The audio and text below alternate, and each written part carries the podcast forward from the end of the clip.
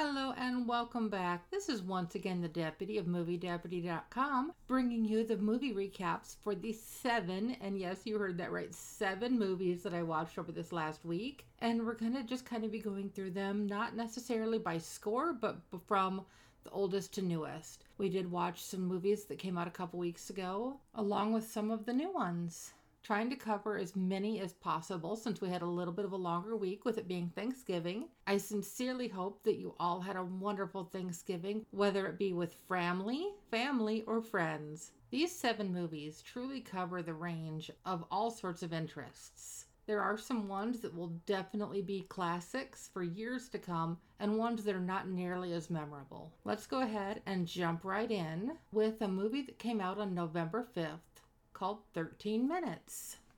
13 Minutes is a movie that, by what we understood from the trailers, was going to be a movie about tornadoes. The 13 minutes that it is referring to is the 13 minutes of time that you have from the time that the tornado warning alerted to the time that it actually hit. Now, when a tornado warning actually goes off, you rarely, if ever, have 13 minutes before it hits. Now, 13 minutes is what the National Weather Service would like to have as a lead time, but usually if a tornado warning is issued, is closer to 9 minutes because it's in close proximity and you need to find immediate shelter now.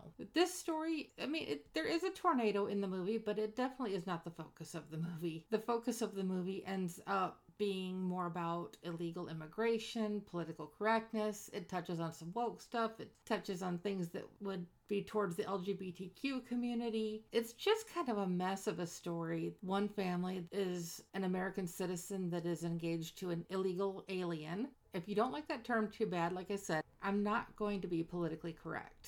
So you've got that couple there, and then you've got another young girl who's in a relationship with a married man, and she's considering getting an abortion. This is just, it's about everything else but a tornado. And when the tornado finally does happen, and everybody's scrambling to try to figure out what happened and where and who survivors are and if anybody's missing and trying to help kind of get through on that. And then it just leaves so many unanswered questions with things that actually happened with the tornado. The only credit this movie actually deserves is the fact that they used actual news footage from a tornado that had hit. I did not catching the credits of where that was located. But it was nice that they actually used some storm footage in the story just kind of help put those pieces together. Just the way it was done, like I said, it, this movie is supposed to be about a tornado, and it does talk about one. That is not the focus of the movie in any way, shape, or form. I did rate this movie just a 2.5 out of 10 on the movie deputy scale, just because it went so many different directions, and the fact that it was trying too hard to be something it was not.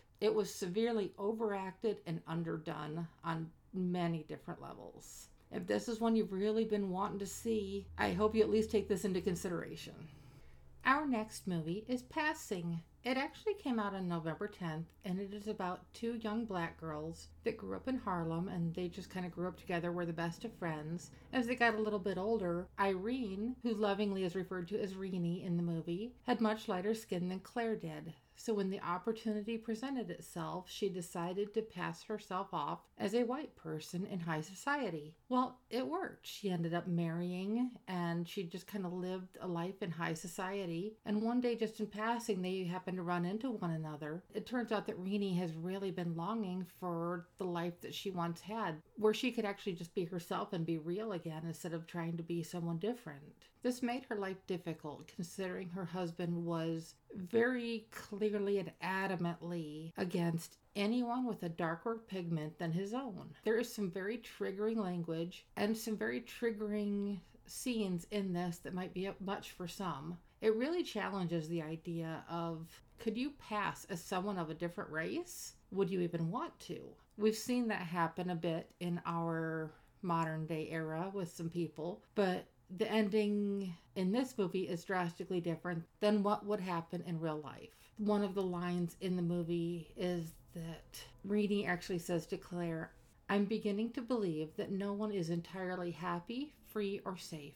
Makes you almost wonder if what we believe and what we think we know is an illusion. Now, I'm not talking like the whole living in an illusion type thing, but more in the sense that if we are not being our true selves, that that is an illusion what really makes us happy and who can we truly be ourselves around.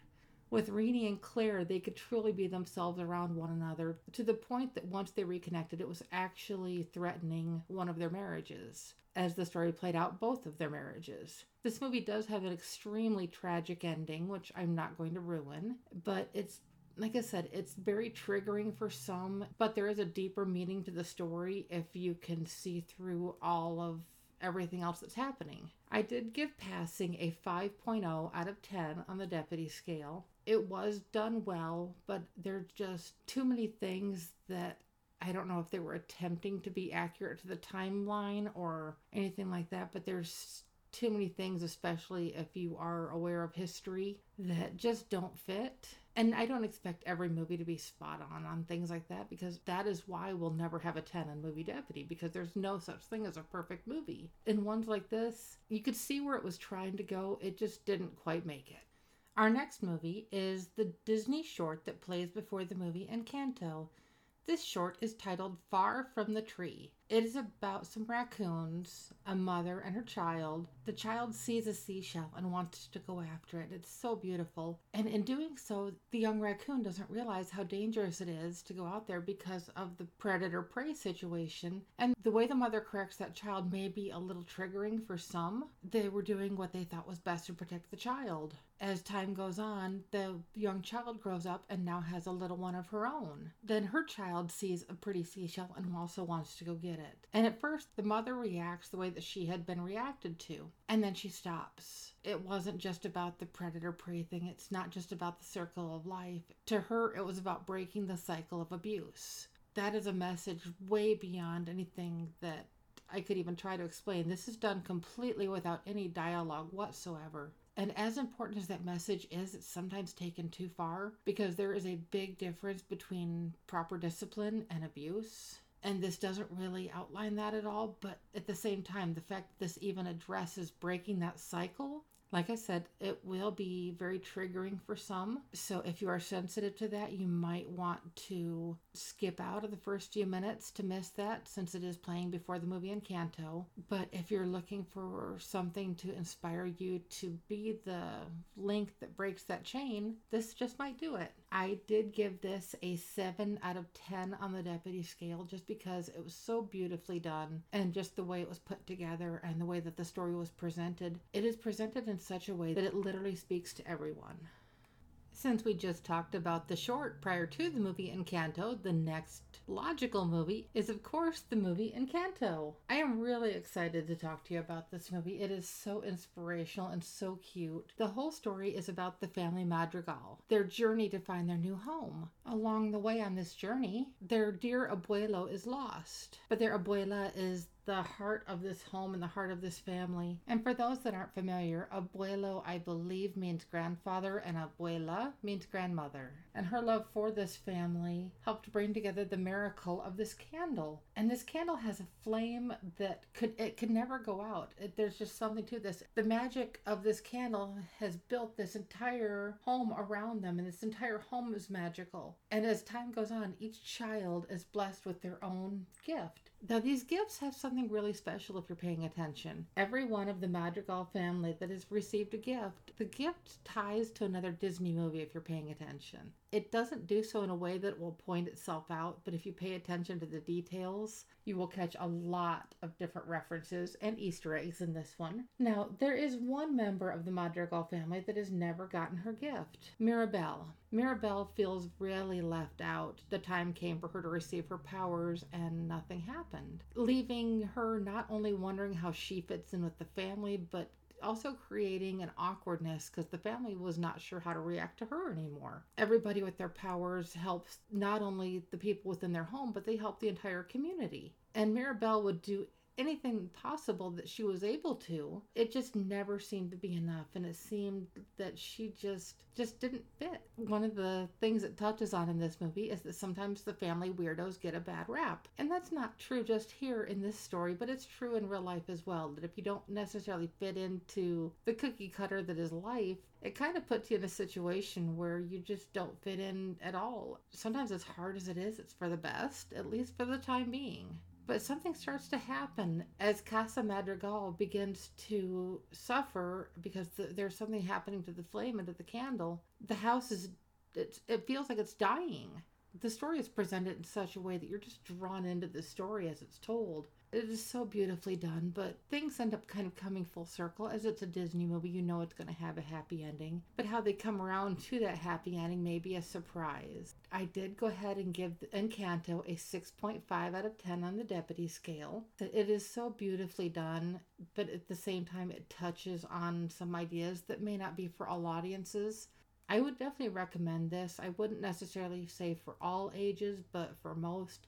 This story has a powerful message that you are more than just your gift. And that doesn't apply just to the magical gifts that the movie is referring to because we are all gifted in different ways and we just have to choose how we're going to use those gifts. There is something special here. I think this will truly be a classic for many years to come. Also, if you were a fan of the movie Coco, you will definitely be a fan of this. And don't forget, if you'd like to hear your ad in this space here, just reach out to us directly at moviedeputy.com or at moviedeputy at gmail.com. We look forward to hearing from you. A Castle for Christmas is a Netflix movie that really tries to pull on some heartstrings. I'm not sure that it ends up succeeding on basically any level that it's attempting it. After we talk about it here, you can kind of decide that for yourself. Sophie Brown is an author, and her character is Emma Gale. Sophie has an entire meltdown on the Drew Barrymore show regarding how she decided to end one of her books. To kind of lie low from the media attention and kind of everything, she decides to trace her family roots down back to the Dun Dunbar Castle. It's where her family worked. The person living there is now the Duke of Dunbar. Well, she wants to try to go find pieces of her past and just try to reconnect with all that. And what she finds surprises her. You see, Sophie does not believe in love at first sight, but she absolutely fell in love with Dun Dunbar, the castle, as soon as she set eyes on it. It truly felt like home. Now, that in itself sounds like it's going to be a great story, but there are so many things that hurt this, including the fact that it really it's only one small part of it, but it hits hard where it does. They make it a point to say that this ancient castle is 70% powered by wind and solar. And I'm like, why does a romance Christmas story need something like that? Well, guess what? It doesn't. and it really tries to connect with the joys of Christmas. One is a character very famous for the saying of as you wish. Many people will get that movie reference. If you don't, all you have to do is look at a poster for this movie, then that will connect the dots. Sophie really struggles because she really wants this castle and she signed an impossible contract with him, with this Duke, to buy this castle. What was required of her was almost impossible because he thought she would just give up and go home. But it turns out her love for the castle develops into something more. Now, will she luck out and become the Duchess of Dunbar? Or is this movie going to flop like her last book? I guess you'll just kind of have to wait and see. I'm not going to spoil how that ends. I did give a Castle for Christmas a 5.5 out of 10 on the deputy scale story wise, I probably would have been a bit higher, but the fact that they were trying overly hard to be woke and green in this in this day and age. And then there were just so many flaws in the movie itself. There was one in particular that, in kind of the beginning of where everybody was getting ready for Christmas, the castle's electricity could barely handle powering one Christmas tree as the movie goes on, you see the entire castle completely decked out with lights and everything, and you're just kind of going, if you're paying attention to the details, that is, which of course I do.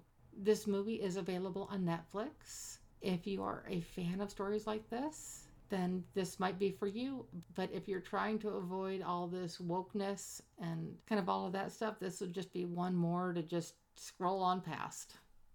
I know I said I wasn't going based on score, and as you've seen by my scores, I'm not. But I am going to go ahead and save the best for last, so hang with me. We've only got two more to go. Our next movie is Resident Evil Welcome to Raccoon City. There seems to be a raccoon theme going on on this episode.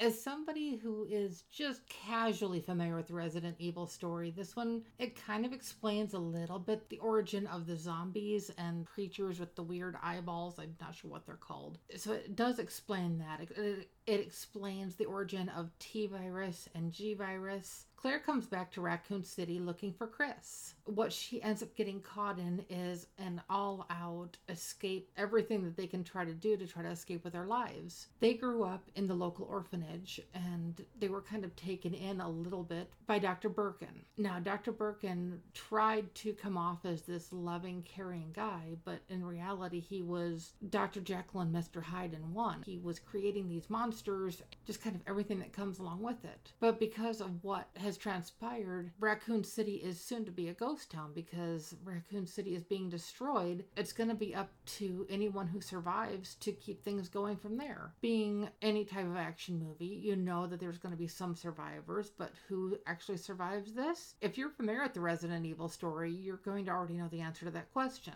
If you are really a stickler for details with Resident Evil stories, this one is a total cringe factor on that. And if you're just casually familiar, it might be watchable, but only when it co- like comes on TV or digital or something like that, to where it doesn't actually cost money to see it. Because this is, uh, there's a line in the movie that says, "Would you rather be swallowed whole by a snake or eaten alive by a great white shark?" And I kind of thought of it in this reference. Okay, would you rather be swallowed whole by a snake, eaten alive by a shark, or watch this movie? And honestly, out of those three, I'm not sure which I'd pick.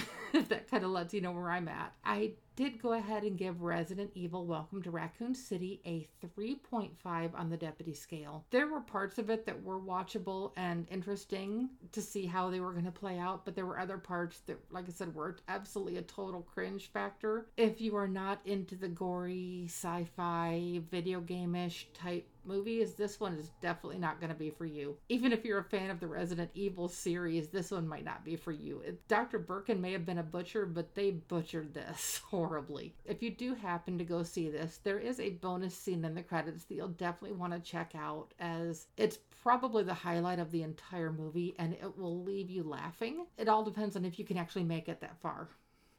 Like I said, I'm saving the best for last. If you've ever been a fan of the movie A Christmas Story, then this one is going to warm your heart. 8 Bit Christmas appears to be all about the Nintendo Entertainment System, but in reality, it's about so much more. The Nintendo Entertainment System was the Red Ryder BB gun of the day. there she was in all of her gray plastic glory, a maze of rubber wiring and electronic intelligence so advanced that it was not deemed a video game but an 8 bit entertainment system. Now, these kids today, thinking of an 8 bit system, probably are shaking their heads, but to us back in the day, this was the holy grail of toys. This one also reaches out to a whole other set of movie lovers as well. It is done in the narration style of The Princess Bride, the older generation is telling a story to the younger generation. It plays out as a storytelling that has a lot more meaning behind it than just the simple story. A Christmas story has been so iconic for so many years that trying to imagine another movie even coming close to it is hard to do. Now, before I tell you any more about the story, I want to let you know I did give 8 Bit Christmas a 7.75 out of 10. I struggled a little bit. I just kind of had to weigh things out and hold myself accountable to my own system. In this one, it's not Ralphie trying to get the BB gun. This story is Jake trying to get the Nintendo Entertainment System. Now, my description of the whole gray plastic glory, that's actually a quote from the movie. Back then, if you had one of these, you were not only the most popular kid in school, you were the most popular kid on the block, if not in the town. And there was a kid in this movie like that, and he would let other kids from the community go over and play, but only a limited amount, and he was just kind of a jerk. this story has the bully, it has the the younger sibling, it has all of that. I don't want to give too much of it away, But there is so much to this story that if you have HBO Max, as this is exclusively on HBO Max for right now, I highly recommend it. If you don't have HBO Max, this singular movie is worth signing up for the free trial if you don't already have it. No, I don't get any kickback from HBO Max for saying that or anything. Right now, that's the only way to see this and to experience this. This will truly become a classic for many years to come. It's about all the difficulties that these kids had to go through to try to get this holy grail of Christmas presents. The ending might not work out quite as you may expect. It's not as predictable as a Christmas story was, but there is something a lot more meaningful to it as it comes to a close. I honestly was not expecting very much out of this, but being that I grew up in this era, I know that whole the giddiness, excitement, the chaos that all came from this singular entertainment system. Like I said, it wasn't even thought of as a video game, it was an entertainment system. The possibilities were endless, and it feels like anything is possible. So, if you're looking for a really feel good, nostalgic family Christmas type story that is honestly suitable for all ages, then this is one that you definitely need to check out. Well, that wraps up the seven movies that we saw this week. I hope that this information will help you make up your mind of which one of these to see and which ones to avoid. It's always a lot of fun to talk to you about these movies and let you know what I really think. And I'm hoping that, if nothing else, that you can get a few laughs out of it. And speaking of laughs, I want to leave you with a joke. What starts with an E and ends with an E and only contains one letter? An envelope, of course. The word envelope starts with an E and ends with an E, and envelopes only contain one letter. I know I'm a bit corny, but that's just me. I hope you are having a wonderful day and be sure to check out our episode Thursday for the upcoming movies this week. And as always, like and subscribe if you always want the most up to date movie deputy content, and we will talk to you soon.